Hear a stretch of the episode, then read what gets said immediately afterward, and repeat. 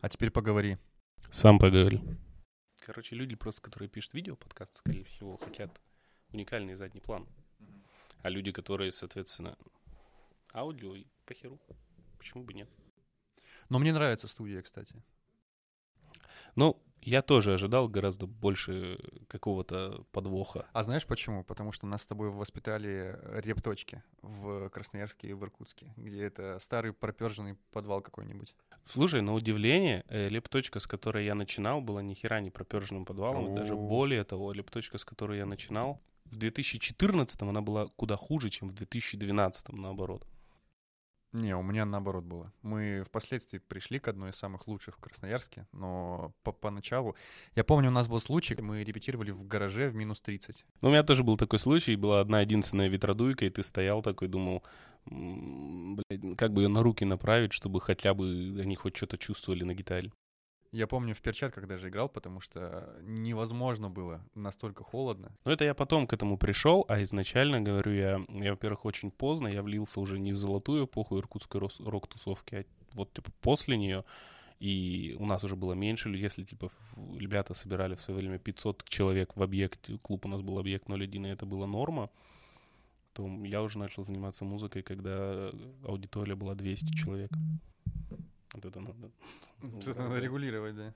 Так что вот. И как следствие я начал уже с организатором на его лепточке, где было достаточно хорошее оборудование. Оно мне не до конца нравилось, но справедливости ради я его потом считал прям родным, потому что оно же на точке, оно же на концерте. Ну, давай начинать, наверное, если уж мы пришли. Надо, наверное, начинать. Деньги-то капают, надо бы... Это все твое мещанское мышление. Да. Начать с самое сложное всегда, кстати. Давай так.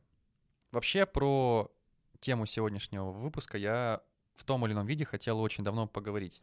Но давай для начала представимся. Ну, меня, я думаю, все знают. Ты представься. Это вопрос подвох. Мы это не репетировали, между прочим. Ну, что сказать, меня зовут Сергей, я сегодня Сашин собеседник, я думаю, что мы будем говорить про музыку, верно?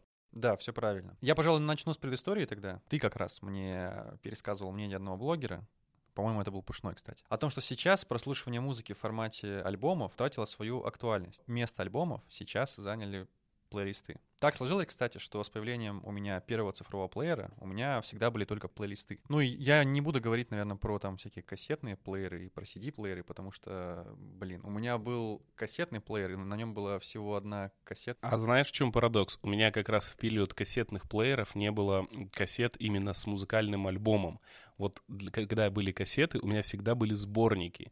То есть это либо The Best of там какой-то группы, либо, в принципе, сборник там типа каких-то попсовых песен там определенного периода времени. И у меня не было ни разу такого, что у меня там был там альбом такого-то года, такой-то команды на кассете.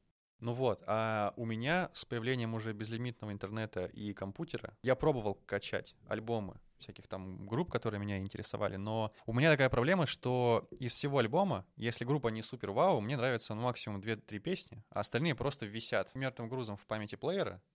А у меня был плеер, по-моему, 4-гиговый, что ли. Это по нынешним меркам просто смешно. Ну, а прикинь, а тогда-то это, ну, там был каждый гигабайт на счету. Это не сейчас вот эти вот айфоны на 256 гигов, которые... Я даже не знаю, как их можно заполнить полностью. И еще один плюс альбомного подхода в том, что некоторые исполнители заморачиваются, и они записывают цельные альбомы в виде цельного произведения, где каждая песня на своем месте, и если выкинуть какую-то одну песню, да, ну и просто вот альбом перемешать, то весь кайф этого альбома, он тут же улетучится. Ну, нет, давай не так. Он не то чтобы улетучится, это как будто... Ну, ты если в Mortal Kombat на приставке играл, там есть такая... Когда ты вот не просто бьешь, а когда комбо. И вот тут то же самое. Просто я считаю, что есть альбомы типа Welcome to my Nightmare Alice Cooper, где песни, они связаны даже... Ну, моего знания английского не хватает на то, чтобы понять там все, о чем поется.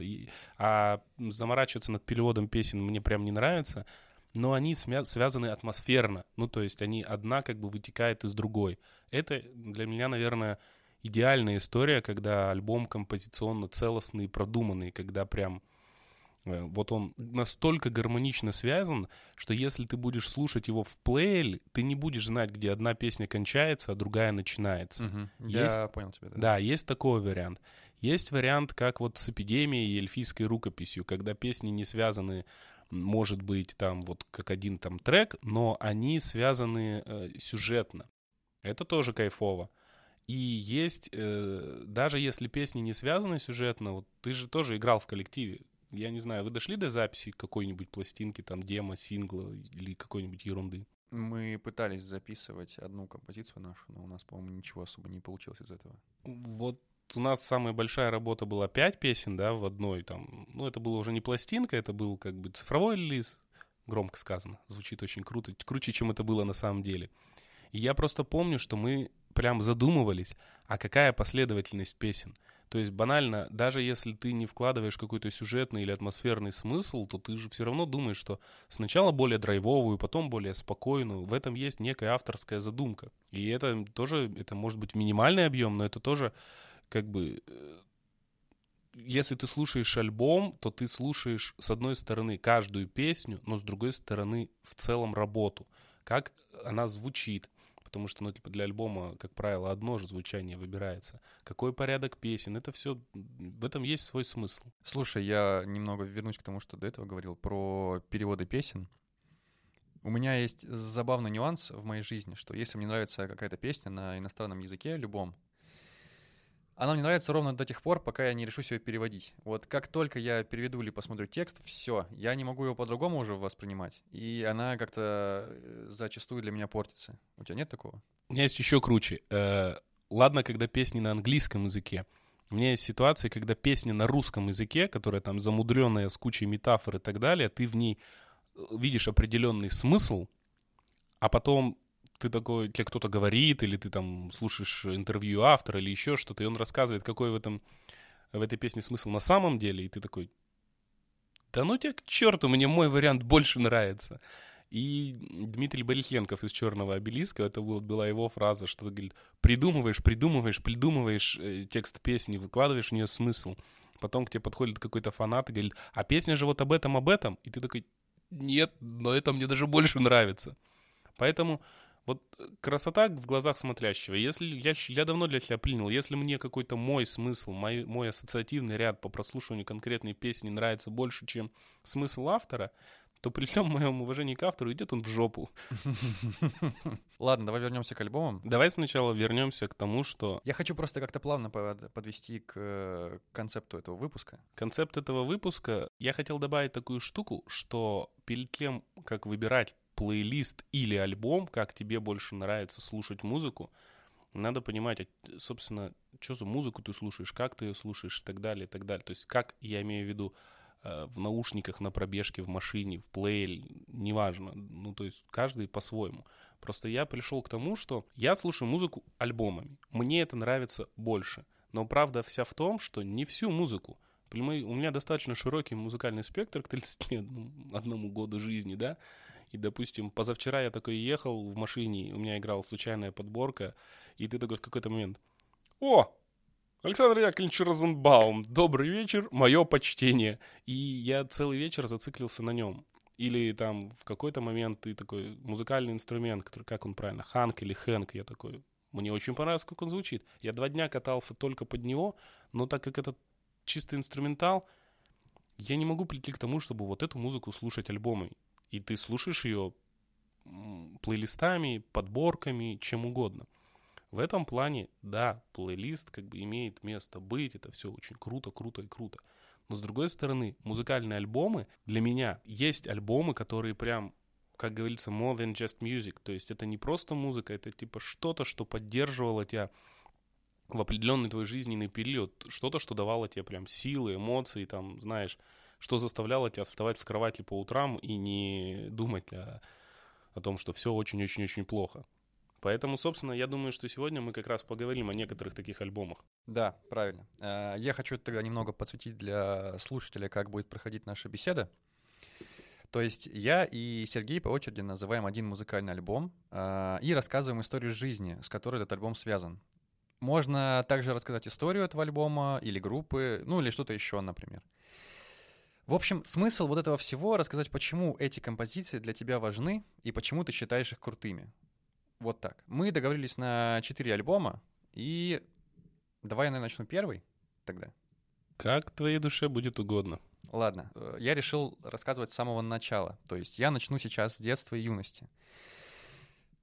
И я хочу немного рассказать про особенности моего музыкального прослушивания. Тогда просто во времена как раз-таки детства и юности прослушивание музыки носило весьма хаотичный характер. Я сейчас объясню. То есть у кого было на чем и что слушать, то мы и слушали, собственно говоря. Вот, то есть тогда же не было вот этих всех Bluetooth-колонок и всего остального. Просто у чувака был телефон с возможностью проигрывать музыку. И все, это уже было, это очень... О, да ты не факт. Я начал слушать музыку, когда ты брал свой жесткий диск из своего компьютера, потому что флешек тоже не было, а на дискету ничего не помещалось. Нес свой жесткий диск, который у меня был, как сейчас помню, Seagate на 20 гигабайт, к другу, и подключал к его компу, и друг со своего жесткого диска скидывал тебе фильмы и музыку, в зависимости от того, что тебе хотелось больше, ты выбирал, а хочу ли я там 4 фильма, но мало музыки, или много музыки, в которой я буду копаться, и там не будет фильмов. И при этом музыку тебе выдавали ни хера не дискографиями. Тебе просто давали папку «Музыка», ну и вот, ты в нее закапывался. Вот так же и формируется вот это плейлистовое восприятие музыки. Когда... Почему я говорю про хаотичный характер? Потому что ты слушаешь вообще все подряд. Вот все то, что тебе дают слушать, то ты слушаешь. То есть, и вот я считаю, что как раз-таки из-за этого и родилось вот это плейлистовое восприятие. Ну, да, наверное, ты прав, и, в принципе, оно у меня так и было в начале. То есть я вообще до лет, наверное, 14 точно, я слушал то, что играет по радио. То есть тут даже не про плейлисты делает, а тут вот типа, ну, точнее, не про индивидуальные плейлисты, а вот какой на радио плейлист есть, ты его и слушаешь. Причем это не было какое-то, знаешь, как сейчас, интернет, радио, там, лучшие рок-хиты там всех времен и народов. Нет, это было обычное радио, это было... У меня дядюшка был определенным меломаном, у него была определенная коллекция дисков, но когда он куда-то ехал, он слушал Европу плюс. Поэтому мой музыкальный вкус был ровно такой же, что крутили по Европе плюс. Но, с другой стороны, я вот сейчас подумал, что вот такое прослушивание музыки таким образом, да, когда ты едешь в машине с родителями, и вот что у них играет, то ты и слушаешь, оно позволило мне понять, какая музыка мне нравится. И вот в тот момент я понял, что мне как раз-таки нравятся гитарные запилы и рок-биты. Неважно, кто их играет и как их играет. Если есть гитара и барабаны, это круто. Это прям качает и вставляет. Ну, у меня было, кстати, немножко как-то более странным. У меня было с радио очень короткое увлечение рэп-музыкой. Что-то, причем рэп-музыка, я не знаю, там, я не разбираюсь в градациях, там, хип-хоп, не хип-хоп, как они там делятся. Я увлекся Эминемом и 50 Центом, и это буквально прожило во мне месяц, и все, мне хватило, мне достаточно, больше не надо. И Nightwish, следующая стадия, который тоже буквально месяц, и все. И вот только потом я пришел к чему-то, что уже изменило мою жизнь, если говорить очень пафосными словами. Ну, я тогда скажу по-другому. Если вот возвращаться, опять же, к эпохе моего детства и юности, то у меня она ассоциируется с группой Blink-182, или, как у нас говорят, Blink-182. Как это произошло? В один прекрасный день друг скачал мне на плеер пару как раз-таки их композиций, и меня настолько проперло с них, я не знаю. У них было все... То, что нужно для подростка, знаешь, у них есть веселье, у них есть веселые песни про любовь, у них есть грустные песни про любовь, у них вот все как надо есть, и поэтому, если нужно выделить один их альбом, что вот прям ознакомиться, вот который я, наверное, заслушал как раз, это альбом Greatest Hits 2005 года. Они сделали как? Они взяли все свои песни до 2005 года, самые крутые, и собрали их в один альбом. То есть они придумали плейлист по... исполнителю еще до того, как это вообще кто-либо придумал. А что, так можно было? Да. Нельзя называть альбомом Greatest Hits. Это же сборник. Кстати, к слову, Sum 41 также делали. Ну, вот к Sum 41 мы придем. Ладно, короче, проехали. Мы потом, да, вернемся. Поэтому я сейчас обращусь к слушателю и скажу, что если хочешь прочувствовать вот то веселье, тот, так сказать, вайб, как сейчас говорят, Blink-182, то я тебе советую поставить выпуск на паузу, найти их трек What's My Age Again, и тогда ты поймешь, о чем я говорю. Они, кстати, выпускали недавно еще новые треки, но как-то, не знаю, это уже немного не то, на мой взгляд. Это вот, знаешь, это сработала тема, что раньше было лучше. А это, знаешь, это у меня прям есть теория на этот счет. Любая группа, какой бы она крутой ни была, у нее всегда есть свой там золотой альбом, вот к которому он никогда не бывает первым, и, как правило, он никогда не бывает последним. Они вот планомерно к чему-то идут, пришли, и очень редко, когда существует группа, у которой получается повторить этот успех через какое-то время. То есть, потому что я не знаю, чем это обусловлено. Я, кстати, мне кажется, знаю, знаешь, чем? То, что в 2005 году Blink-182 были еще более-менее на уровне с теми ребятами, для кого они эту музыку писали. После этого, слушай, в 2019 году они уже, мягко говоря, дядечки. И типа они уже не могут петь про скейты, про приколы и про тусовки так, как они это пели раньше. Соглашусь, потому что я не скажу, что это моя любимая группа. Я не про Blink-182, я про Offspring, да. Но я люблю кое-что из их материала. И да, действительно, когда ты слушал их там тогда, в начале нулевых, это были веселые, молодые, задорные ребята. Я посмотрел недавно буквально их концерт, какого-то свежего года, и ты такой: да, помотало вас, мужики, помотало. Но ты песни-то не поменялись. Они вот те... Они новые, хитовые, они пишут новые песни, там есть нормальный материал, но он один там из 10, один из 15 треков. И ты такой: да. Видимо, когда ты просто пишешь, вот музло, пишешь, и когда-то у тебя на раннем этапе своей музыкальной карьеры есть амбиции, нет бабла, нет возможностей, нет навыков. Потом постепенно у тебя амбиции, наверное, подугасают, а вот твое умение играть на инструментах и там материальное состояние растет. И вот в какой-то момент происходит золотая комбинация, когда ты, может быть, еще не профессионал, но ты еще не перегорел, и у тебя вроде бы уже есть деньги, но ты все еще делаешь это там не для того, чтобы заработать и прокормить себя. Вот тогда ты выпускаешь «Жемчужину», ты выпускаешь свой очень-очень-очень крутой альбом.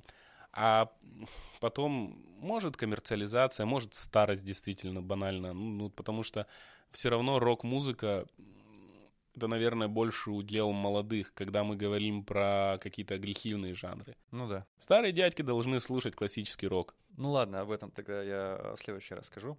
Короче, Blink-182, альбом 2005 года Greatest Hits, рекомендую. И вот на этом я передам слово тебе уже. Давай, а я продолжу тему как раз про свои жемчужины. Не свои, про жемчужины различных музыкальных команд. Да, то это очень странно прозвучало сейчас. Как будто ты к этому не привык. Есть для меня, вот после Найтвиша я открыл Металлику. Вот это прям было больше, чем музыка для меня. Это было что-то, в чем я черпал силы, и на протяжении очень долгого промежутка времени. И даже сейчас я их люблю послушать. Да, там целая куча сомнительных историй в плане того, что они как музыканты, как группа, да, состоялись, а как музыканты переоценены. Целая куча вбросов, что Кирк Хэммит, который лид-гитарист, он вообще играть не умеет, он занимается псевдоигрой на гитаре.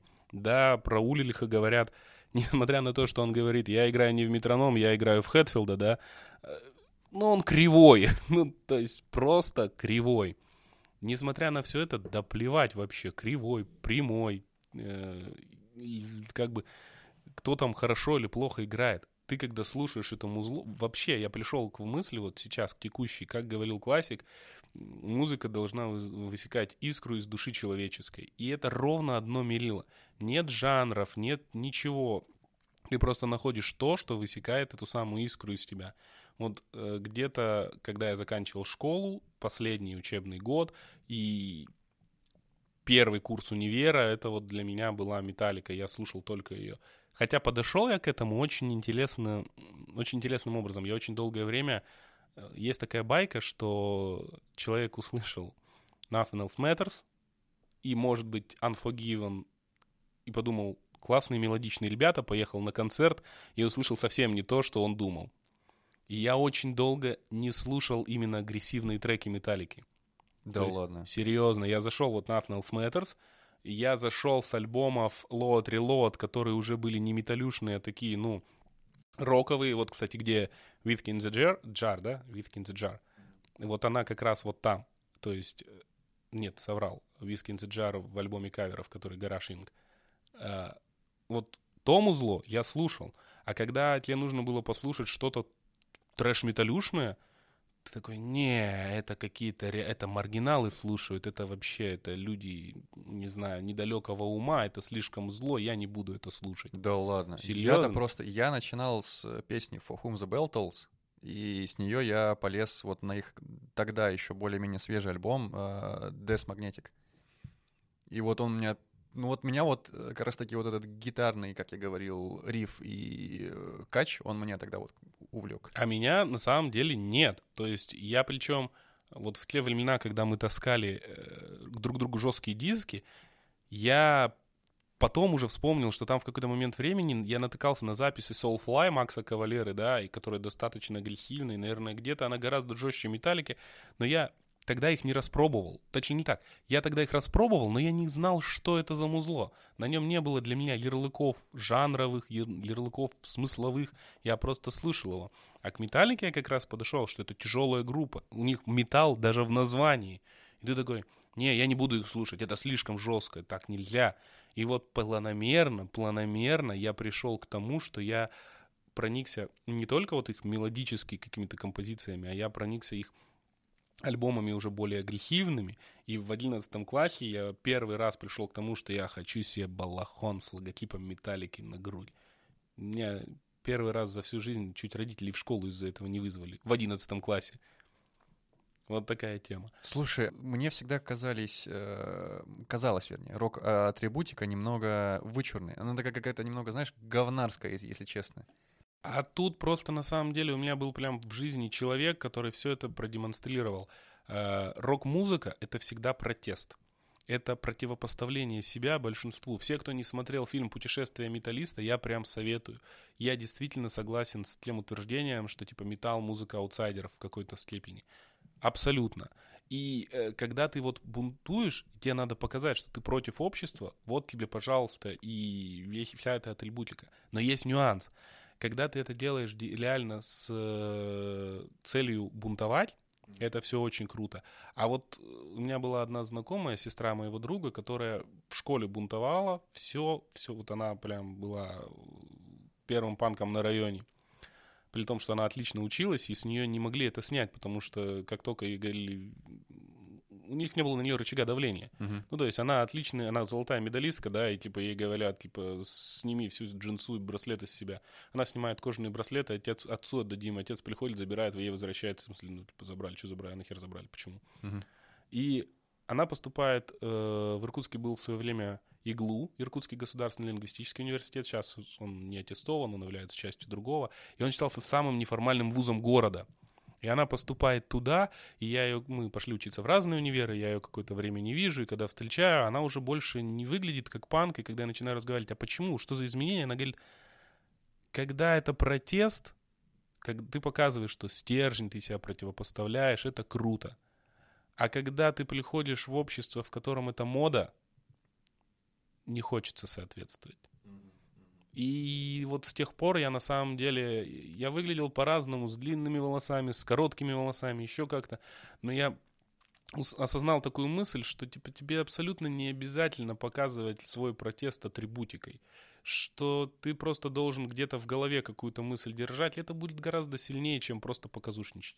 И возвращаясь к альбому, к самому крутому. Вот есть у Металлики есть альбом Master of Puppets, и я считаю, что он все-таки он самый крутой. Я очень долго, когда сюда шел, думал, что назвать, Master of Puppets или Hit the Lights, потому что первый альбом мне очень нравится с точки зрения амбиций, но он отвратителен в плане звучания. Это 81 год, когда у пацанов было, как у латыша, да, только там и душа. Угу. И он очень плохо звучит. Если бы они его сейчас переписали, я бы, наверное, все-таки назвал его. А так, это Master of Puppets. Это вот крутое сочетание рифов, которые классно звучат, крутое сочетание звучания. И в то же время это, ну, там круто все. И вот они свой Master of Puppets написали с третьим альбомом. Я сейчас не назову, наверное, точно, по-моему, 87-й год, но могу там ошибиться. Uh-huh. И все, они не могут это повторить. Остальные альбомы были хорошие, но не настолько хорошие. И вот я про какие-то группы говорю, ну все, свой Master of Puppets они уже там написали. Потому что для меня вот этот альбом, это был, ну это вершина. И его я в свое время заслушивал до дыр. Я советую всем, кто вообще... Ну, сейчас, наверное, очень тяжело найти человека, который слушает рок-музыку, и при этом он не знаком с группой Metallica, да? Поэтому я думаю, что его на самом деле слышали все. Но если как-то так случилось, что вы его не послушали, обязательно найдите и переслушайте. У меня была небольшая даже традиция. Я когда шел на какое-то важное мероприятие, неважно, что это было там какое-то по учебе или не по учебе, я всегда в плеере слушал этот альбом. Я как бы чувствовал, что он меня заряжает на правильную волну. Это кайфово. Да, давай, твоя очередь. Так, вторым альбомом я бы хотел тогда закрыть свои универские годы. Честно сказать, я до сих пор не знаю, как к ним относиться. С одной стороны, я много за что их ругаю у себя внутри и много о чем жалею. Но с другой стороны, эта пора много о чем меня научила. Это как раз-таки тот самый период горького опыта. Если так подумать и вскользь по ним пройтись, то эти года запомнились тремя вещами. Это кабаки и пьянки, чувство неизбывшихся ожиданий и участие в рок-группе. У меня были целые недели, когда я не ходил в универ. Утром я просыпался и шел с моим кентом в спортзал, потом шел домой спать. Вечером мы ехали на репетицию, а после нее мы шли в кабак. И вот так проходили, наверное, целые недели. Блин, это настолько было кайфовое время. Особенно у нас в баре, короче, как-то была акция, она длилась, наверное, месяца 3. Виски с колой 100 рублей. Прикинь? И столько всего веселого происходило за 500 рублей, это просто себе представить невозможно. Я даже не могу себе представить, чтобы сейчас ты куда-то пришел, заплатил 500 рублей, и тебя было бы настолько же весело, как вот мне было тогда за 500 рублей. Сейчас нужно 5 тысяч выложить, и то на утро ты себя будешь ненавидеть за то, что ты выложил где-то 5 тысяч. Мне так кажется. Ладно, пока... Я тебе добавлю, скорее всего, в те годы 500 рублей, это еще были последние 500 рублей. Они были почему-то каждый день в кармане, но они всегда были последние 500 рублей. Да. Я не знаю, где подростки находят деньги на то, чтобы бухать, но это всегда было вот так. Ты пробухивал последние деньги, но ты делал это ежедневно. Более того, это, знаешь, это были деньги, которые там... Ну, давай... Которые, ну, вообще нельзя тратить, как правило. Да. Ну, давай сегодня ты заплатишь, завтра там я заплачу. И как-то вот так это была общая дележка. И в итоге, это, знаешь, это вот как в той притче про 2 грузинов и 5 рублей и 2 бочки вина. И ты, видимо, думаешь, что это очень известная притча, и я должен ее знать, да? Кто понял, тот понял, я так скажу. Негодяй. Вот, пока я не разбухтелся и не поплыл, как раньше классно было, давай перейдем к альбому. Я долго думал, кем закрыть этот период, и, скажу честно, выбрать что-то одно было трудно. Тем более нужно закрыть целых 6 лет. Если собрать образ этих 6 лет и все основные эмоции от него, то я, наверное, выберу группу AC/DC. Ну вот, потому что именно в эти годы... I wanna highway to hell. Да, вот что-то из этого. Потому что именно в эти годы, играя в группе, я, во-первых, познакомился с репертуаром многих классических групп, а во-вторых, это прошло лейтмотивом моей самой лучшей поездки в Питер, потому что так он прошел, я вот так скажу. Ладно, какой конкретно альбом выбрать, я не знаю. Ну, потому что у них сколько альбомов, там, наверное, штук 12, 20, я не знаю. И самое смешное, ну, все, кто хоть раз слышал AC/DC, знают, что у них одинаковые песни, что каждая их песня почти одинаковая. Я тебе больше скажу, я охренел, честно сказать. Я в свое время пришел к AC/DC, я их послушал, дискографию, все. И вот все самые крутые песни, которые ты знаешь, Highway to Hell, Back in Black и же с ними, да, я думал, это достаточно новый материал, ну, в плане там 90-е, да, ни хера. Все было написано в 80-е, а там что-то из этого, по-моему, еще и в конце 70-х. Такой... В смысле? Ну, то есть, типа, все самое крутое придумали уже тогда, что ли? У меня была вот такая ассоциация сразу. Более того, недавно же выходил альбом, там, в 19-м или 20-м году, и он звучит точно так же, как в 70-х. То есть он, во-первых, так же сделан, и более того, он сделан из загашника того, что было написано в 70-х годах или там 80-х. Да, и должен сказать, кстати, у AC/DC получается держать это как стиль. У них я даже когда слушал новый альбом, я не считал, что они занимаются самоплагиатом. В плане того, что это звучит точно так же, но это звучит не один в один, это не копирование, это звучит в том же стиле. Просто, допустим, к Metallica, к последнему их альбому, у меня самая большая претензия в плане того, что, ребят, это круто. Если бы я не слушал вас до этого никогда в жизни, этот альбом был бы хитовым. Но проблема в том, что половина того, что я слышу в новом альбоме, уже было в ваших старых альбомах. А вот у AC/DC получается держать марку. Ладно, тогда будем говорить, что это не сам плагиат, это стиль. Это стиль. Это стиль. Короче, если выбирать какой-то один альбом, я выбрал Back in Black 1980 года. Разумеется, ты выбрал Back in Black. Если бы ты не выбрал Back in Black, у меня бы возникли к тебе определенные вопросы. Но я могу назвать причину, почему я их выбрал. Во-первых, это трек Shoot to Thrill. Это прям... Вау! Это просто... Не знаю, у меня очень плохо с описанием. Я просто скажу, что это вау. Если не веришь, зайди на Яндекс.Музыку и послушай. Ты охуеешь. Ты все надеешься, что Яндекс будет платить тебе за рекламу? Блин, я втайне вообще на это надеюсь. К тому же трек Back in Black, наверное, как и у многих барабанщиков, стал для меня первым, который я исполнил в составе коллектива. Ну, потому что... Там медленнее, по-моему, даже. Извините. Да. Я запомнил его навсегда. Я запомнил вот эту самую задроченную, пропитанную потом, пивом и пердежом репточку, и поэтому я выбираю AC/DC, альбом Back in Black 1980 года. Вот. Всё. На самом деле, к слову, про... Я знал, что ты назовешь AC/DC. Я не знал, какой альбом, да, и так далее, но я знал, что когда тебя спросят про самые лучшие альбомы, ты обязательно назовешь AC/DC. И я бы честно хотел тебе ответить на AC/DC Deep Purple, потому что я считаю, что у каждого, да хер с ним, к черту феминизм, у каждого мужика свой музыкальный альбом, не альбом, прости, группа, которая именно олдскульная.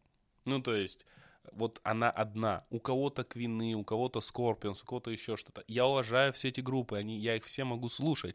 Но вот для меня, когда говорит классический рок, я всегда в голове представляю Deep Purple. Не Led Zeppelin, хотя они считаются самыми роковыми рокерами, да? А не там Квинов, еще что-то. А именно Deep Purple. Его хотя обвиняют очень часто, что он достаточно попсовый. Да и похер. Как в свое время в Иркутске была одна команда, тоже попсовая, она называлась «Квартал 38». А может, я обманул, не помню, как она называлась. Но суть в чем, у них один раз их вокалист сказал: «Нас очень часто обвиняют в том, что мы играем попсу». Да, но нам это нравится. И вот то же самое для меня Deep Purple. Но проблема моя в том, что я не могу назвать самый кайфовый альбом Deep Purple. Deep Purple — это для меня исключение, которое как раз-таки существует в моей жизни в виде плейлиста.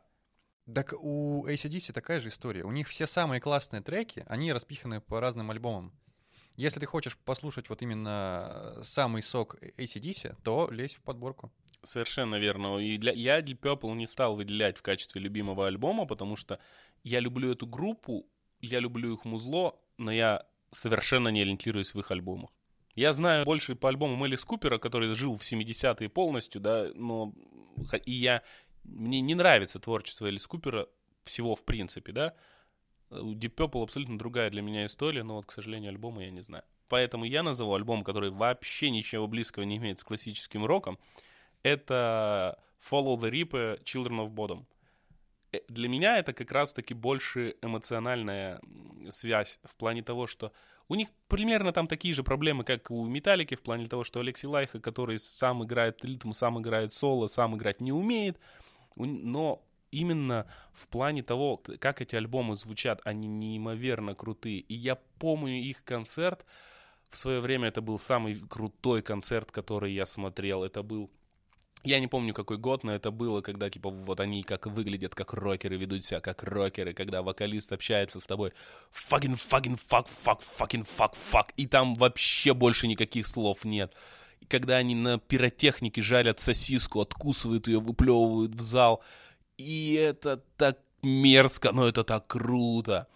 И именно вот они, наверное, да, вот пришли где-то после Металлики в моей жизни, это было крышесносно, и у них альбом, который Follow the Reaper, это тот самый случай, когда есть в альбоме там 10 треков, и каждый из треков классный. Я не знаю, что они делают на студиях, записывался там кто-то вместо Лайха или еще что-то, но просто ты слушаешь запись, и она крутая. У меня был товарищ, который топил вот за этот жанр, за мелодик Death Metal, и говорил, Children of Bodom — это позорище этого жанра, что есть гораздо более интересные коллективы, более там мощные, профессиональные, еще какие-то. Да и чё? Мне нравится вот этот альбом, и я считаю, что он удачен именно как альбом, именно как целостная работа. Очень крутая музло. Очень крутое музло. Все, русский язык отъехал. Все, я тебя понял. Можно немного вот этот процесс весь прервать. Я, знаешь, о чем хотел поговорить? Кстати, о живых выступлениях. Я знаю, ты очень любишь зависать на Ютубе и смотреть живые выступления разных групп. Ну и в целом... А, кстати, ты любишь их именно слушать? То есть не смотреть на Ютубе, а просто вот слушать живые записи? Смотри, больше нет, чем да, на самом деле. На работе, когда смотришь YouTube фоном, мне просто нужен видеоряд. Просто если ты хочешь клипы, видеоряд, их надо подобрать.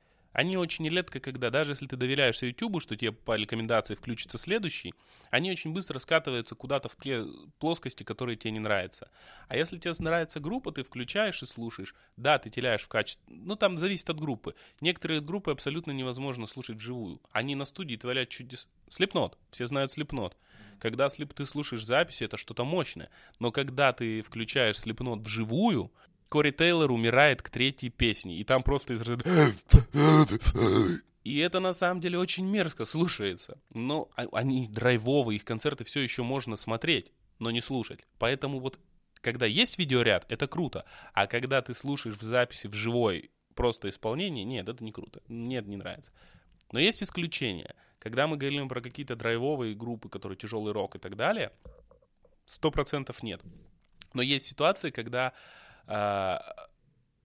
Константин Никольский. Это, я даже не знаю, жанрово, наверное, близко к блюзу. Это Россия, это очень старая музыка. И у него есть, по-моему, один-единственный живой альбом. И там вот тебя не покидает ощущение, что ты слушаешь альбом, и ты сидишь где-то у костра, и вы просто как бы вместе поете эти песни и играете. Вот такие штуки, они очень крутые. Ты прав. Наверное, джаз и блюз, они именно созданы для живого исполнения, потому что на записи это немного как будто бы другое. Ну, слушай, есть в Иркутске один коллектив, не буду я его называть, который каждый по отдельности профессиональные музыканты. И у нас был Эдисон Бар, где каждую среду проходил джем джазовый. Джазовый, да. Только что такой интересный, да, команду не назвал, а где они каждую среду играли, в Иркутске назвал, никто же не догадается. И они очень много импровизировали. И знаешь, что я тебе скажу? В рот я чихпых эту импровизацию. О, есть отличная история про импровизацию. Был у меня один товарищ, Макс. Он, когда я играл, когда вот начинал играть в группе, он был звукорежиссером. Причем он был звукорежиссером гораздо выше уровнем, чем все наши музыканты вместе взятые. Как-то мы с ним беседовали на тему, кстати, про AC/DC и про импровизацию. Он мне рассказывает такую уникальную просто штуку. Говорит, импровизация? Смотрю я тут концерт AC/DC, где в середине какой-то песни Ангус Янг, гитарист группы, разбегается, убегает в богом забытый угол сцены, падает на колени и начинает играть умопомрачительное соло. И ты думаешь, какая экспрессия, какой порыв, это же вот импровизация в плане поведения на сцене. И говорит, а потом я замечаю, что в этой богом забытой глуши, в каком-то дальнем углу сцены, стоит монитор для музыканта.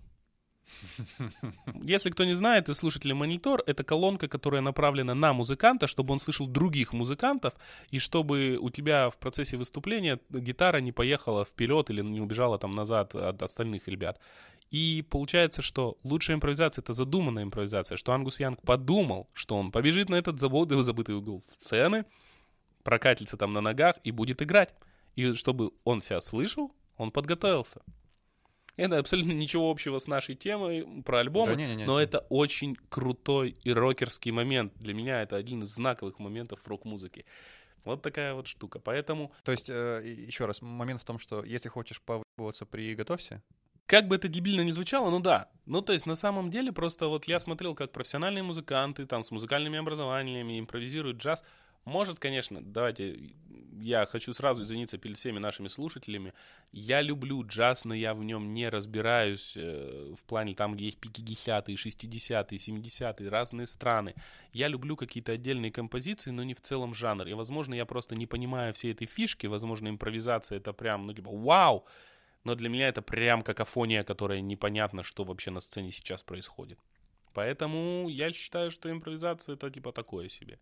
К слову, один из плюсов плейлистового подхода, что ты не обязан разбираться в жанре, который ты слушаешь. Если тебе нравится джаз или блюз, и тебе нравится какая-то конкретная композиция, ну и слушай. Слушай, я пришел к тому, что хорошая песня — это прежде всего хорошая песня, вообще плевать, в каком она жанре написана. Абсолютно пофиг. Там у Григория Лепса, между прочим, в свои лучшие годы, не сейчас, а вот которые там у него ранние альбомы, где там «Водопад» и все прочее, я не помню, там «Водопад» — это только песни или прям название альбома, он столько денег вливал в сведение этого музла, и оно так качественно и красиво звучало, что да вообще похер, что это популярная музыка, это просто вкусно слушается. Или я тебе говорю, Александр Яковлевич, мое почтение, я вчера просто еду и в какой-то момент «разреши я тебе напишу», и все, меня сорвало, я целый вечер под Розенбаума гонял, понимаешь? А вчера вечером я нашел подписку через Мегафон, бесплатную подписку на 30 дней на ВКонтакте «Музыка». Я такой никогда не использовал, всегда пользовался Яндекс.Музыкой. Вдруг они все-таки согласятся на рекламу, да? Всегда пользовался Яндекс.Музыкой. И думаю, нахера мне ВКонтакте? А потом вспомнил, что когда мы играли, очень много альбомов и записей местных команд лежат ВКонтакте, но их нет в Яндекс.Музыке. И я решил, что я устрою себе... Back in Black, Back in Pass, да, типа в то время, когда я все это слушал. И я гоняю под записи, они тоже разножанровые, да, потому что плевать, это все ярлыки, к черту условности, город какой, к черту условности, типа музыка, прежде всего, хорошая песня, это хорошая песня, как я уже сказал, поэтому вообще без разницы. Так, чья там очередь? За мной 2 альбома, за тобой? Тоже 2, значит, моя все-таки. Так. Звучит уверенно. Звучит уверенно, да. Следующий период в жизни, который я хотел бы охватить, это время окончания университета. Вот. Представь, диплом не висит над тобой дамокловым мечом. Последнее, что от тебя ожидали родители, наконец-то ты выполнил. И вот есть у тебя машина, есть у тебя квартира, у тебя есть еще работа, ко всему прочему. Живешь только в свое удовольствие, ты можешь делать вообще все, что ты хочешь. Ты, более того, на пике своих сил, и перед тобой открыты многие двери. То есть это для меня было временем больших надежд. Мне тогда казалось, что... Сейчас заживем. Вот уже скоро будет та самая классная взрослая жизнь. Университет уже меня под конец доканывал. Я думал, что нет ничего лучше, чем просто работать. Ты просто работаешь, приходишь домой, спишь, играешь в компьютер. Там, если куда-то надо ехать, ты едешь. Если надо тусить, ты тусишь. У тебя вообще нет никаких проблем, забот и так далее. Как ты ошибался, да? Я ошибался я потом через 3 года. А пока у меня вот как раз-таки было такое восприятие. Короче, это правда время больших надежд. И очень трудно описать, каково... мне тогда было, но в этом мне поможет альбом инди-группы White Lies. Первое попадание, когда я вообще не знаю, что за коллектив. Ну, инди-группа, это, знаешь, это... Не, ну, Killers тоже инди-группа, но Killers в свое время из каждого утюга звучали, понимаешь? Ну да, а White Lies нет. Но они не похожи на самом деле. Короче, White Lies — альбом Big TV 2013 года. Я немного расскажу про группу. Группа White Lies обладает каким-то уникально... пространственно вневременным звуком. Я вот сам до сих пор не могу понять, в чем их фишка. Однозначно она заключается в вокале фронтмена, смешанный с уникальным звучанием, которое я никак не могу описать, кроме как какое-то космическое, наверное. Более того, я слушал их живые записи. В живых записях вокал фронтмена полное говно. Вот прям отвратительно. Это, говорю, это бывает очень часто. Но знаешь, какой кайф испытывал? Я был на концерте группы «Калибан».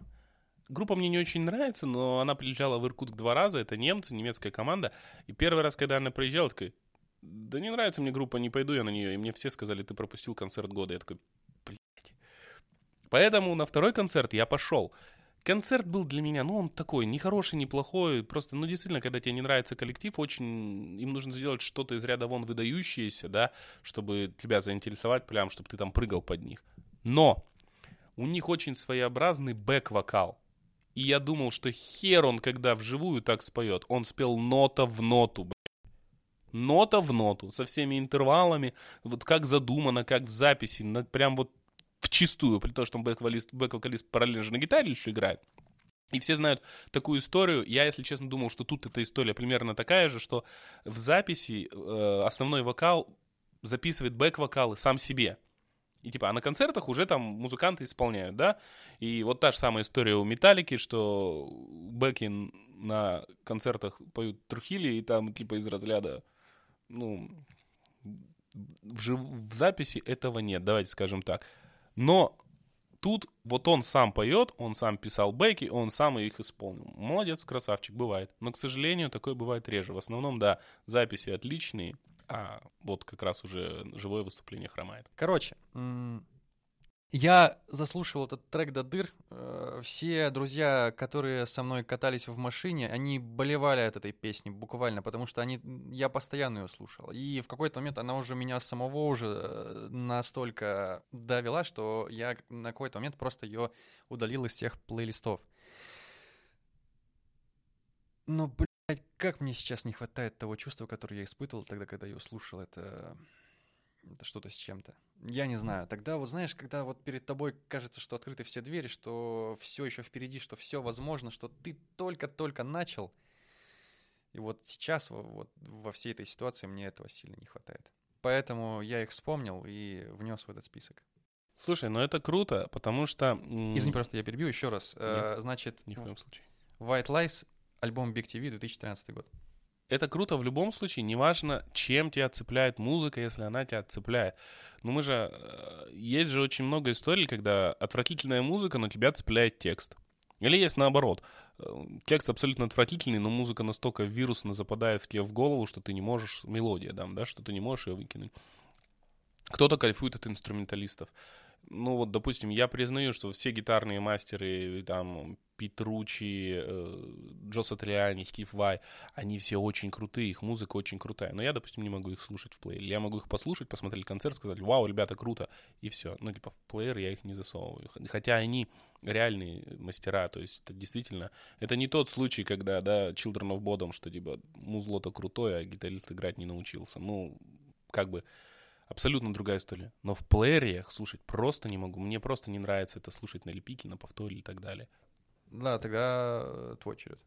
Разумеется, когда мы говорим про тяжелую музыку, никто не имеет права забывать группу «Пантера».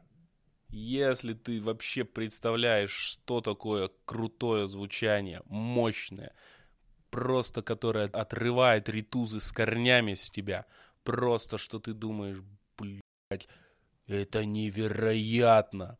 Это, конечно, группа «Пантера». Это сложно передавать словами, они для меня все, то есть, знаешь, есть ситуация, когда группа крутая, а музыканты никому не известны, или наоборот, когда какой-то известный музыкант играет в группе, которая нахер никому не упала, да, а вот это тот случай, когда «Пантера» очень круто звучала, и каждый из них по отдельности для меня был вот икона металла. Dimebag Darrell — это, наверное, один из величайших вообще гитаристов всех времен и народов. Он, кстати, в отличие от там, того же Лайха, восхитительно играл на гитаре. Он был мастером исполнения, он был мастером композиции. Это были просто зубодробительные рифы. И есть, знаешь, когда кто-то говорят грув-метал, это такая тоже эфемерная штука. Грув-метал бывает абсолютно разный, но вот... Кто-то назовет там Lamb of God, кто-то назовет Machine Head. Кстати, Machine Head обожаю, прям тоже безмерно люблю. Но для меня грув метал — это «Пантера». Это когда просто, я не знаю, что там, ставь на паузу, не ставь на паузу. Если ты вообще никогда этого не слышал, ты со мной просто не можешь разговаривать о рок-музыке в принципе. И я очень долго не мог выбрать между двух их альбомов. На самом деле... Наверное, я назову все-таки «Cowboys from Hell», потому что это самый, если называть самый известный трек, то это, конечно, вот заглавный «Cowboys from Hell». Это был первый альбом, когда группа перестала играть глэм, начала играть действительно грув. И это было...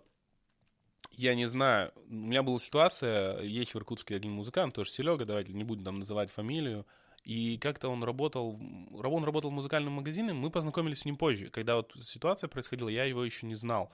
И когда я пришел зачем-то, я не помню, что я покупал, и что-то мы начали разговор. Я как-то ему бросил какую-то фразу, что-то из разряда, ну ты сам-то, судя по всему, музыку полегче слушаешь. Он мне, да схерали, задирает рукав, а у него он просто на, как это называется, от локтя до запястья. Предплечье?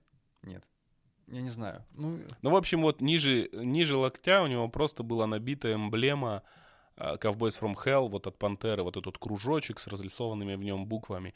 И я, когда это увидел, я чувствовал такое вот просто единение. Я, несмотря на то, что я потом с ним познакомился, мы никогда близко не общались, там мы не находили где-то общих тем для разговоров, но я чувствовал себя не просто, не каким-то сектантом, да, это неправильно было сказать, но типа я чувствовал, что я не один. Вот возвращаясь к вопросу, посмотрите все путешествия металлиста, где, да, типа музыка, металл — это музыка аутсайдера, но я увидел эту татуировку, я видел в этом человеке брата буквально, потому что Пантера — это просто, это что-то неимоверное. Ты не можешь вообще играть, слушать тяжелую музыку и говорить, там, я слушаю экстрим или там technical brutal death metal, да пошел ты в очко со своим technical brutal death metal, если ты не слушал и не любишь Пантеру. Хотя, к слову, второй альбом, там, который Vulgar Display of Power, он тоже восхитительный. Да у них все альбомы восхитительные. Вот это апофеоз. Это, наверное, тот случай, когда, знаешь, бывает, типа, не очень команда, но есть какой-то хороший альбом или там еще что-то. Нет, это типа вот, это не когда 10 из 10 про песни, это когда 10 из 10 про альбомы. Да, там где-то похуже, получше, но восхитительны все. Прям берешь, ставишь первый альбом, первую песню, погнал. И закончил последним альбомом, Все. Крутяк. Безусловно. Я просто не понимаю, как люди могут не любить эту команду. Так, двигаемся дальше тогда? Да, давай. У тебя 3 было, сейчас твой 4. Да, финалочка. Держим в голове мой прошлый рассказ про надежды и то, что я говорил, то, что через 3 года это все потихоньку отмерло. Короче, прошло 3 года, надежды куда-то ушли, пришли обязательства на это место. Машина постоянно ломается. Заебало. Да. Все работает как-то не так, как должно. Работа уже это вот как-то немного поднадоела. Короче, мои ставки не сыграли. Я скажу так. Это ты во сколько лет вот такую хуйню себе в голову вбивал, что твои ставки не сыграли? Я объясню. Мне просто казалось тогда, что я застрял. То есть я попал в какую-то кабалу, и вот выхода из этой кабалы вообще никакой нет. Вот какого-то вот просвета для себя я не видел. Если вот в прошлый раз я рассказывал, что передо мной открыта каждая дверь, то в этот раз я думал, что каждая дверь закрыта. И что вот так дальше и все оно и будет. И что у тебя там? Депрессив, суицидал, black metal? Нет. В этот момент, я не помню как, по-моему, мне пришло уведомление на телефон, что одна из моих самых любимых групп, которую я оставил напоследок, она выпустила, не знаю, как правильно сказать, то есть 2 сингла, 2 песни, которые тизерили новый альбом. Я не знаю как, но вот эти ребята, про которых я сейчас расскажу, они всегда умудрялись найти ко мне подход. Они писали не то чтобы разную музыку, но каждый их альбом немного друг от друга отличался. И вот, послушав их, вдохновившись, я тогда решился на один поступок, который впоследствии очень круто изменил мою жизнь. Я буду говорить про группу Kings of Leon и альбом When You See Yourself 2021 года. Я знаю, ты тоже таких, наверное, не слышал. Я пытался как-то про них писать в телеграм-канале нашего подкаста. Почему я не знаю, что у нашего подкаста есть телеграм-канал? Ну вот теперь знаешь. Но у меня вышло криво-косо. Я вообще слабый рассказчик и публицист, поэтому я даже не смог передать 10%, как эта группа на самом деле хороша. Почему именно этот альбом? Потому что как раз-таки, как я уже говорил, он звучал лейтмотивом вот этого периода в моей жизни, вот этого начала 21 года, и этот период жизни показал, что жизнь может быть лучше, что, в принципе, если очень сильно захотеть, то перемены возможны, и перемены даже к лучшему. Поэтому я выберу этот альбом и выберу эту группу. Я не знаю, это у меня есть один сериал в жизни, ну, не сериал, а мультсериал, называется «Конь Боджек». Я его всем советую, всем, кому не лень. Но никто не хочет его смотреть, вообще. Я только что сказал, хотел в голове, подумал, думаю, не буду тебя обижать, но это же говно. Ты говно. Понял. «Конь Боджек» — это лучший сериал, который можно вообще придумать. Это пародия на пародию, на пародию, на пародию. Ты же понимаешь? Пародию? На какую пародию? Это вот была вот эта вот старая тема, типа, что есть «Симпсоны», потом есть «Гриффины», которые пародия на «Симпсоны», потом есть «Американский папаша», который пародия на «Гриффины», которые пародию на «Симпсоны», и вот где-то здесь появляется «Конь Боджек», блин. Ты вообще не понял этот мультсериал. Я думал, ты сейчас начнешь говорить про блудливую Калифорнию, но ты абсолютно не прав. Я не буду с тобой об этом говорить, потому что с человеком, который настолько не понял, о чем он говорит, я разговаривать дальше не собираюсь. Ладно, ладно, я не злопамятный, я записал, все хорошо. Короче, я всем советую эту группу, я всем советую этот мультсериал. Как обычно, никто... Да назло тебе ее никто не будет слушать, потому что ты советуешь что-то типа «Конь Боджек». Я предлагаю заканчивать на этом. Нет уж, извини, на моем счету только 3 альбома, и 4-й не менее важный. Ну давай, трави, я тоже его тогда обосру. Не сможешь, там типа группа, которую ты знаешь, и я думаю, тоже в топку не закинешь. На самом деле, у меня тоже это связано немножко с появлением машины. То есть, причем в моей жизни машина появилась достаточно поздно. Я там не помню, сколько мне было, 26 или 27 лет. И я уже работал. Это тот случай, когда ты покупаешь машину, тебе там помогают с этим родители, и ты молодой. У тебя там, по крайней мере, на бензин есть, и ты не катаешься, как дебил, по всему городу. А у меня как раз были деньги, я же зарабатывал, я же работал. И я купил в качестве первой машины себе Mark II, это была очень быстрая машина. И, конечно же, я понял, что такое слушать музыку в авто. Я люблю слушать музыку в автомобиле гораздо больше, чем в плее, или гораздо больше, чем где бы то ни было. Только в автомобиле ты ее правда воспринимаешь, ну вот я так считаю. И у меня было абсолютно разное музло, которое там мне нравилось, какие-то подтексты, какие-то еще что-то. И я совершенно... Я никогда не был фанатом панк-рока. Ну, в плане у меня были периоды, я слушал, ну, это прям типа панк. Не, отдельная история, как бы немножко меня не касающаяся. Были периоды, но ничего серьезного. Баловался, но это не было зависимостью. И я совершенно случайно увидел у знакомой, тогда еще ВКонтакте, висел типа пост, что-то из разряда One Love. И это был Sum 41, альбом Чак. И я такой, ну, серьезно, ну, типа, че, ну, знаю, ну, у них пару песен есть. У них есть вот это Hellsong, есть вот типа So Am I Still Waiting, да. И ты такой, ну, что там, ну, прям целый альбом, прям хороший, прям вот. И я как-то куда-то поехал и включил его, и я его очень долго не мог выключить. Я просто катался с ним, и он крутился на репите, потому что, да, черт возьми, он очень хорош. Каждая песня, абсолютно каждая, вот она прям, как, знаешь, вот говорят, типа, что такое профессионализм? Профессионализм — это когда ты делаешь что-то одно и то же одинаково хорошо. Если ты музыкант, ты возьмешь одну и ту же ноту, вот идеально, никто не почувствует разницы в звучании. Вот «Чак» — это альбом, где каждая песенка прямо восхитительна. И он выполнен в одном стиле. И вот это тот альбом, когда панк-рок, он недостаточно мягкий, но он не чрезмерно агрессивный. Он то, что нужно. И едешь в отдельных моментах перед припевом, у тебя музыка играет там на определенной громкости. И припев, и ты перед припевом выкручиваешь ручку громкости, чтобы слова припева орали так, чтобы тебя слышали в соседних автомобилях. Это просто, вот для меня это были вот такие ощущения, и в Иркутске негде кататься по самому городу, ну, точнее, не так, я не могу кататься бесконечной цели, и мне никогда не интересно было, если вот ты хочешь развеяться, мне никогда не интересно было покататься до другого района города, я всегда катался в соседние города, в Шелихов, Ангарск, там это 20-40 километров, была Листвянка, которая на берегу Байкала, там, по-моему, то ли 70, то ли 75, там, что-то километров в одну сторону, я всегда просто брал машину и ехал туда.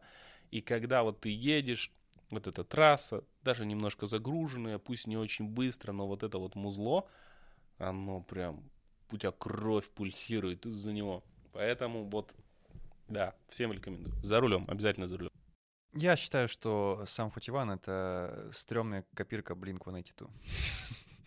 Ну, во-первых, они играют абсолютно разное музло, а во-вторых... Я просто весь твой рассказ пытался найти, как тебе зацепить, но, в принципе... Да, я только что хотел сказать, это все из-за коня. Не, на самом деле, Sum 41 достаточно самобытный, это правда. И вот сказать, как раз самобытными я их не назову. Они очень сильно под влиянием Metallica, они типа играют панк-рок, но ты когда начинаешь смотреть как они исполняют ковры Металлики, ты такой, так понятно, откуда ноги растут. Очень, на самом деле, чувствуется их влияние, но они, дело не в том, что они самобытны, дело в том, что они нашли свой стиль. Я смотрел какую-то передачу, где чувак из «Братьев Гримм» рассуждал на тему, что мало, просто хорошо исполнять. Очень важно, чтобы ты был узнаваем, один из многих, чтобы у тебя был стиль, и то есть «Братья Гримм» его в свое время нашли. И я такой, вообще-то да. Ты сидишь и понимаешь, что есть группы на российской сцене, это «Братья Гримм», это «Ума Турман», это «Звери», которые, ты никогда не перепутаешь, что это они. Включается радио, ты не знаешь песню, ты вообще первый раз ее в жизни слышишь, но ты совершенно точно знаешь, что это они. И Sum 41 — это такие же ребята, только на мировой сцене. К слову, как и AC/DC. Ну да. Нет ровно ни одной команды, которую тебя бы включили, и ты такой, это же AC/DC. Нет, я ошибся, потому что если это AC/DC, ты не ошибаешься. Ну ладно, пусть так будет. То есть, причем, был Offspring, это стояло ровно где-то посередине между Blink-182 и Sum 41, потому что Offspring были достаточно легкие по исполнению, но они включали в себя агрессивно звучащую гитару, и это был какой-то комбайн такого рода. Мы выпускаем продукт в итоге, который, он вроде бы с агрессивно звучащими гитарами, но сам по себе не агрессивный. Blink-182 был... А мы у нас и гитары не очень агрессивные, а Sum 41 был, наоборот, а мы еще и сами злые. Не такие злые, как Exploited, это, конечно, да, это вообще другая тема. И на самом деле, возвращаясь к теме про альбомы, я не скажу, что я назвал все свои любимые альбомы. Нет, у меня их очень много, просто эти 4, они я выбирал по принципу, что да, это не просто то, что мне нравится, это то, что в моей жизни... определенный момент как-то закрывало, да. Может, это не было такие душещипательные истории, как у тебя, или, может, я просто не донес их, но мне было в свое время, просто неимоверно нужно было слышать именно эти альбомы. «Тестамент», который альбом 2016 года, я считаю альбомом года вообще среди рок-музыки, который был выпущен. Альбом «Сепультуры», который там «Mediator Between», Heart Enhanced, Must Be. Неважно. Это название в 2 строчки, что это что проводником между чем-то и чем-то. Я думал, ты просто какие-то слова английские перечисляешь. Не, они выпустили альбом, в котором говорили, название хер пойми сколько. То ли он, то ли соседний, я не помню «Сепультуру», но он прям... Я не знаю ни одной песни оттуда, но альбом шикарный. Black Label Society — это команда, где... кстати, если ты никогда не слушал, послушай, потому что они... Первые этапы, Зак Уайлд, он неимоверно крутой гитарист, но он на первых альбомах писал сам всю музыку. И у него гитарные партии, как тебе нравится, как в AC/DC, это было просто тупо. Но он умудрялся делать, да похер, что так оно круто звучит. Питер Тетгрен, да, несмотря на то, что его основной коллектив вроде как Hypocrisy, который мне не нравится. Пейн, да плевать, что он сам все пишет, кайфово. Machine Head, кайфово. Ребят, не ограничивайтесь какими-то одним любимым альбомом, 2 любимыми альбомами. То, что, допустим, я слушаю музло альбомами, но мне так больше нравится. Вообще просто плевать. Музыки неимоверно много, неимоверно разной. Я вообще в свое время группу «Пневмослон» российскую заслушивал просто до дыр, потому что я считаю, что какое бы говно не творилось в твоей жизни, какая бы ситуация с тобой не происходила, «Пневмослон» уже на эту тему песню написали. Просто уже. Я не то чтобы хотел рассказать какую-то душещипательную историю своей жизни, или я просто пытался вспомнить хотя бы какие-то альбомы, которые я слушал целиком, их не так много. Но как-то так вышло, что как раз-таки все альбомы, которые я целиком слушал, они совпали с какими-то моментами в жизни. В целом я всегда слушал и буду слушать музыку шафлом. Как только у меня появился плеер, первую кнопку, которую я на нем нашел и начал разумно использовать, был шафл. То есть ты просто нажимаешь... что, включение не нашел, да? Нет, не нашел. Сидел как дебил, тишину слушал. Почему? Шафл нажимал. Да, шафл нажимал. Я нажал кнопку шафл, и все как-то... Не знаю, какой-то в этом есть элемент сюрприза, прикола. Знаешь, ты включаешь...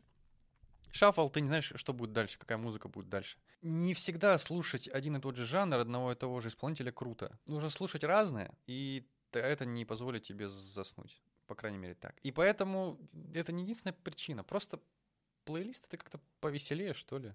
Да нет, ради бога, у меня просто... Я же не говорю, что ты не прав по жизни, что ты так делаешь, нет. Просто у меня всегда, когда я начинаю составлять плейлист, у меня есть в голове очень крутая идея. Я хочу плейлист вот сейчас именно вот с такой музыкой, не там просто сборную солянку, а вот именно там с такой, вот именно так. И я сталкиваюсь с такой проблемой, что чтобы получить такой плейлист, тебе надо его собрать. И вот тут начинается дерьмо. И просто ты в итоге добавил туда 4 песни, и он у меня, этот плейлист висит уже 15 лет, и ты такой, когда-нибудь я его дособеру. А, нет, вот именно собирательный подход к плейлистам я вообще не разделяю. Это, мне кажется, через... У меня единственный был плейлист, это для занятий в спортзале, и все. То есть я какую-то там более-менее такую жесткую музыку туда собрал, чтобы... Нет, у меня прям именно дело в этом, и мне недостаточно, ну да, допустим, если мы пользуемся просто подборкой по треку, да, на нашей любимой Яндекс.Музыке, то его просто, ну, не хватает мне, потому что, ну, ты включаешь подборку по треку, и там ты не слышишь то, чего хочешь слышать, и ты такой, блин, а я бы лучше собрал такой, и у тебя есть минуты решимости, когда ты такой, я соберу, прямо сейчас пойду и соберу, начинаешь собирать и не собираешь. И поэтому, да, у меня куча плейлистов из разряда «Мне нравится», в котором понапихано в основном, на самом деле, не тяжелое музло. Там понапихано как раз попсовое, потому что я понимаю, что тяжелую музыку я... Если я хочу послушать «Металлику», я знаю все их альбомы. И я просто захожу, открываю нужный альбом и включаю. А вот попсовую музыку, если я услышал прикольный трек, и если я его сейчас не добавлю, там, не жмакну лайк, я больше никогда в жизни его не найду. Да, он навсегда исчезнет. Да, вот да. Поэтому в этом случае, да, с такой музыкой я составляю плейлисты. Или говорю плейлисты, типа музыка, когда я не могу слушать всю дискографию, когда я слушаю там только выборочно. То есть, поэтому это нормальный подход, это рабочий подход. Но просто вот я не кайфую от него. И плюсом, не знаю, я не знаю, как тебе, мне неимоверно тяжело открывать для себя новое музло. Вот именно, когда тебе нужно взахлеб. И я не могу найти для себя новую группу, которая бы мне понравилась.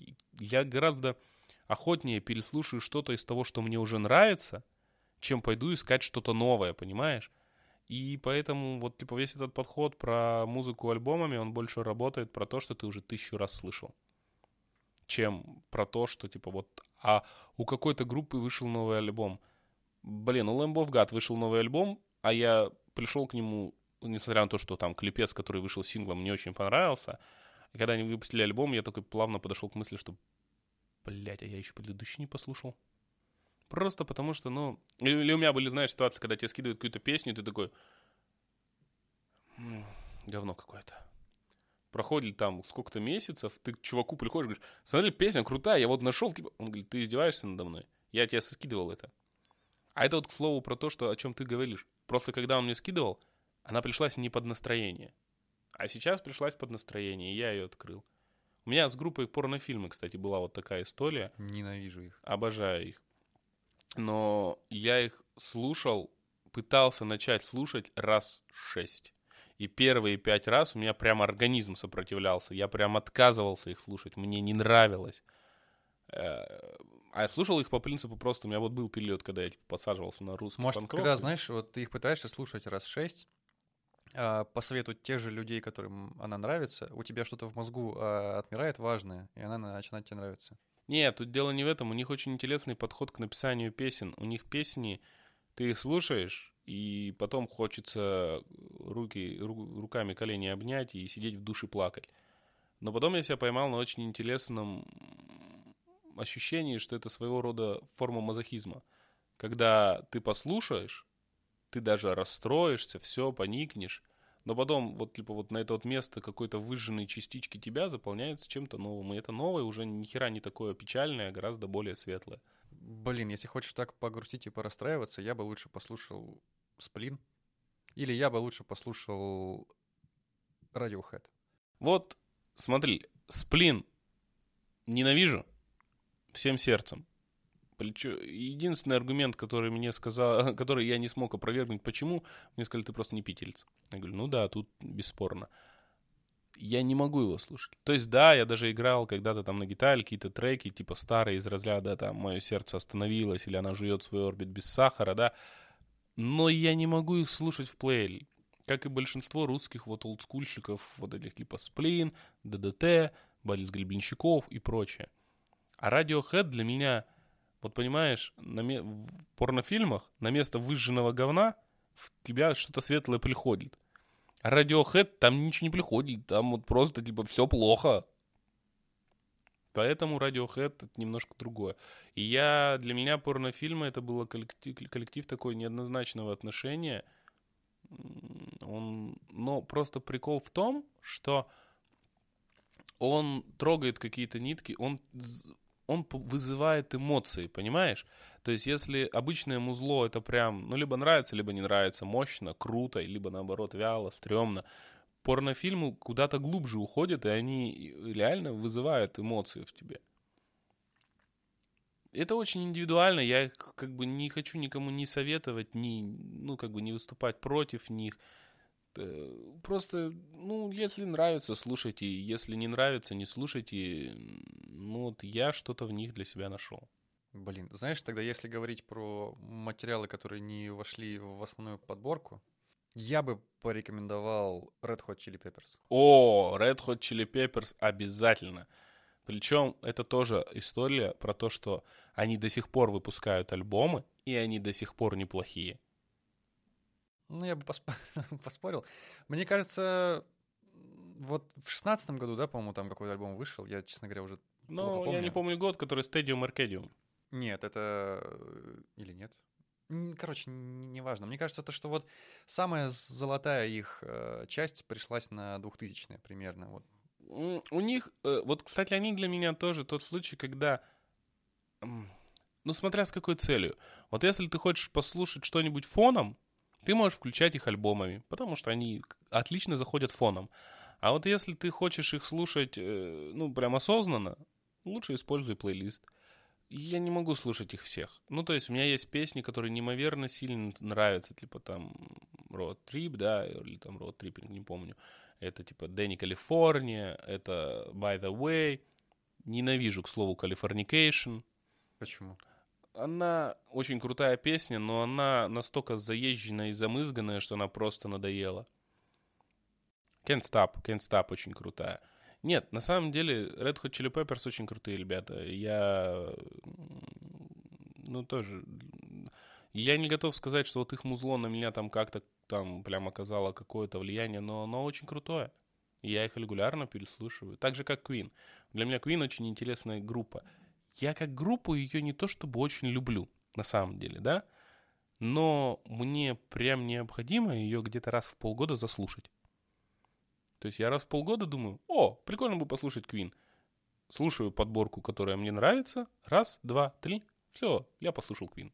Я, если мы уж начали перечислять то, что нужно иногда послушать, я очень долго, знаешь, предвзято относился к рэперам, особенно к русским рэперам. Я считал то, что, это прям финальная стадия рака мозга. Но однажды, возвращаясь домой из-за длительной поездки, чувак, с которым я ехал, включил в машине Скриптонита. Но не вот там всякие цепи-цепи и все остальное. Он включил вечеринку. Меня только она разъебала тогда, прям вообще вау. И потом я его послушал его альбомы, и как-то я им проникся, знаешь, настолько, что и как будто бы я его понял. Поэтому вот его я готов слушать. А тут, слушай, вопрос восприятия. Допустим, мне нравится рэп в основном, если там есть какая-то инструментальная составляющая или какой-то посыл, мысль, которая мне нравится.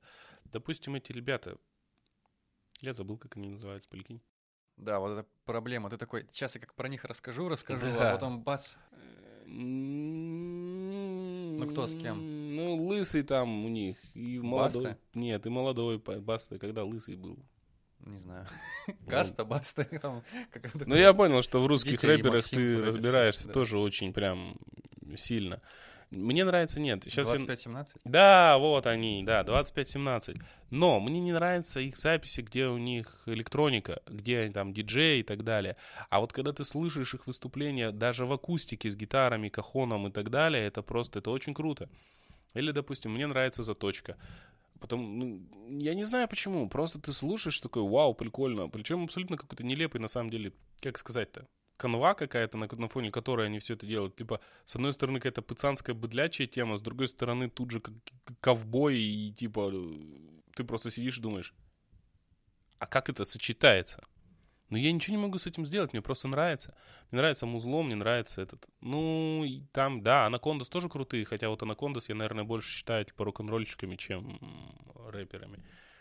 И не знаю, мне нравится Оксимирон. Но Оксимироном я проникся... Я, короче, проникся после концерта очень сильно. Потому что я всю дорогу ходил на рок-концерты всегда. И знаешь, что я тебе скажу? Рок-концерты... Рокеры все-таки замкнутые люди, настроены на агрессию. Не даже не на агрессию, а типа «не трогайте меня, пожалуйста». То есть они все идут вот пафосные какие-то, все. Я был на концерте Оксимирона, где я испытывал предельное уважение людей друг к другу. Это была очень теплая и ламповая атмосфера, несмотря на то, что это там как бы Оксимирон, а не как бы концерт в филармонии какого-нибудь симфонического оркестра. Это все было очень странно для меня, потому что я к этому не привык.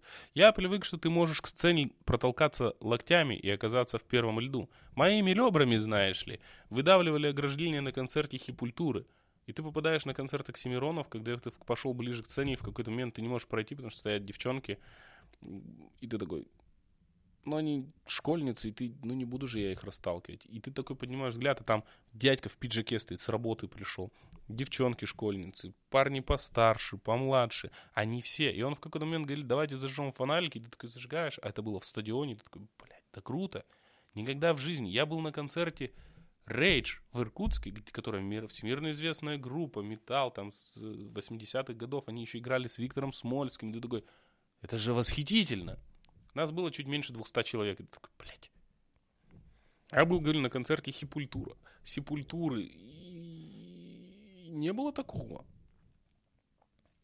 Поэтому рэп-музыка тоже имеет место быть. Но с рэпом для меня тяжело. Я не разбираюсь в нем поджанрово. Я не понимаю, как там и что. Я просто могу сказать, мне либо нравится, либо нет.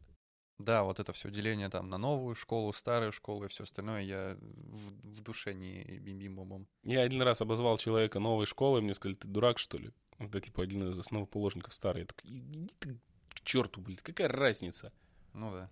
Ну, обычно я в конце стараюсь какой-то вывод сделать из всего того, что мы наговорили. Я не знаю, что можно сказать в этот раз. Очевидно, то есть очевидно. Слушайте хорошую музыку. Слушайте музыку в настроении. Абсолютно неважно, плейлистом или альбомом. Просто слушайте музло. Я не знаю, музыка занимает значительную часть нашей жизни, поэтому те, кто себя ее ограничивает, ребята, вы не знаете, чего вы теряете, поэтому просто слушайте музыку. Да, блин, что тут скажешь? Слушайте музыку на Яндекс.Музыке, и все будет классно. Саш, в каком бы отчаянии ты ни пребывал, не получится. Вообще бессмысленно как бы пытаться рекламировать Яндекс.Музыку, размещая подкасты на Яндекс.Музыке. Да, как говорится, нежели красиво, да? Нечем начинать. Ну, тогда давай заканчивать, будем плавно прощаться. Ну, или резко прощаться, я не знаю. Ты как любишь? Плавно или резко прощаться? Всем пока. Всем пока. Всего доброго, до новых встреч.